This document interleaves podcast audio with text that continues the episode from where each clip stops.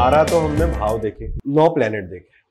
तो हमने हर भाव से देखने का एक तरीका देखा कि लग्न से लग्न को देखेंगे मतलब बॉडी और ये सब देखेंगे सेकंड हाउस से धन देखेंगे थर्ड हाउस से छोटा भाई पराक्रम देखेंगे फोर्थ हाउस से प्रॉपर्टी देखेंगे। तो ये जब हम देखते हैं तो किसी इंडिविजुअल की हॉरोस्कोप के अंदर उसका जो लॉर्ड है, उसके हिसाब से देखते हैं।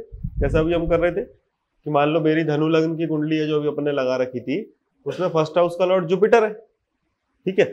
तो ये जो हम देखते हैं हाउसेस से उनके ओनर का रिलेशन और उस संबंधित काम, वो हम इंडिविजुअल हॉरोस्कोप में देखते हैं, ठीक है? इसके अलावा हर चीज़ का एक नैसर्गिक कारक भी है नेचुरल कारक, ठीक है? एक हो गया मेरी हॉरोस्कोप के अंदर वो पोजीशन किसके पास है? मेरा मतलब कोई भी इंडिविजुअल है, उसका हॉरोस्कोप के अंदर वो वाला घर कौन संभालता है, ठीक है? बट इसके साथ साथ नेचुरली कुछ प्लेनेट ऐसे हैं जो कि वो जॉब के लिए वो रिस्पॉन्सिबल होते हैं।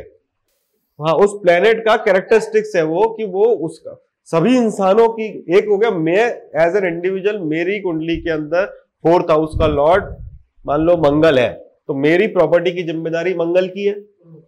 और एक ओवरऑल सभी के लिए एक एक प्लेनेट है कि प्रॉपर्टी का कारक कौन है? सबके लिए, ठीक है?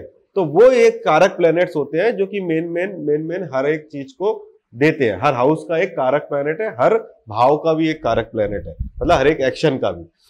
अभी हमने जब शुरू में पढ़ा था तो हमने क्या पढ़ा? सूर्य आत्मा है, चंद्रमा मन है। ठीक है? तो हम जब प्रोडिक्शन करने जाएँगे तो हम कैसे देखेंगे? एक, हम लग्न को देखेंगे, जिसकी हॉरोस्कोप देख रहे हैं। उसका लग्न का लॉर्ड कहाँ है? लग्न पे क्या क्या इंप्रेशन है? उसके साथ साथ हम सूर्य और चंद्र को भी देखेंगे। फ़र्स्ट हाउस जब देखेंगे। क्योंकि ये नैसर्गिक कारक है लग्न के फ़र्स्ट हाउस के। ठीक है? अपने हिंदू ज्योतिष के अंदर तीन होरोस्कोप बनती हैं। पहली लग्न कुंडली जो हम आप देख रहे हो दूसरी चंद्र कुंडली और तीसरी सूर्य कुंडली। ठीक है? Body soul mind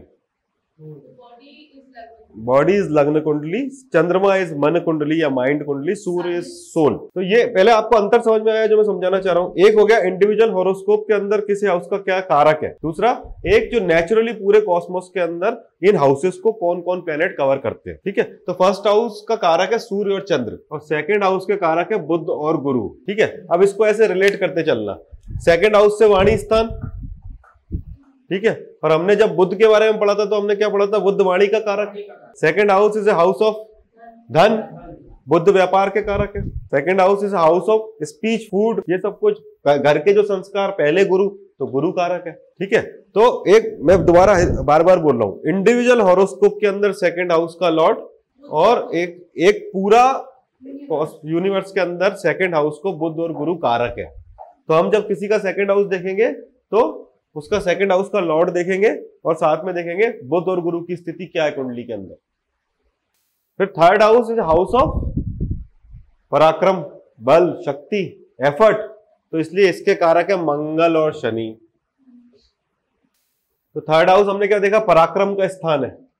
छोटे भाई बहन का स्थान है एफर्ट का स्थान है। जितनी शक्ति जो हमें चाहिए वेलर जो चाहिए, वीरता जो चाहिए, वो सब थर्ड हाउस से हम देखते हैं। तो साहस की पूरी ज़िम्मेदारी किसके पास है?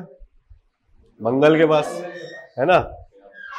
और शनि के पास जितने भी, क्योंकि आपको कोई भी चीज़ करनी है तो आपको नेगेटिव प्लेनेट की शक्तियों की आवश्यकता होती है।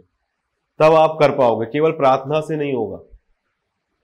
तो क्योंकि शुभ प्लेनेट प्रार्थना की तरफ़ लेके जाएँगे नेगेटिव प्लेनेट या जिनको हम कहते हैं मेलेफिक प्लेनेट जो कहते हैं, वो आपको प्रयत्न करने के लिए बाध्य करते हैं। उतनी शक्ति देते हैं। तो थर्ड हाउस का कारक है मंगल और शनि। फिर चंद्रमा, बुध और शुक्र। ये फोर्थ हाउस के कारक हैं। तो हमने देखा चंद्रमा माँ का कारक है। जब चंद्रमा के बारे में फोर्थ हाउस के माँ के बारे में हमने पढ़ा तो हमने बोला कि फोर्थ हाउस से हम माँ देखते हैं और चंद्रमा माँ का कारक है। इसलिए फोर्थ हाउस का कारक चंद्रमा है। फिर बुद्ध क्योंकि ये जो है सुख स्थान है, इसलिए बुद्ध और शुक्र दोनों की आवश्यकता है, इसलिए फोर्थ हाउस को शुक्र भी कारक कहा गया ठीक है? क्योंकि हमें कोई भी सुख चाहिए, उसके लिए वाणी व्यापार की आवश्यकता है, उसके लिए बुद्धि की आवश्यकता है। ठीक है? एंड शुक्र इज़ प्लेजर इसलिए फोर्थ हाउस का कारक शुक्र को भी रखा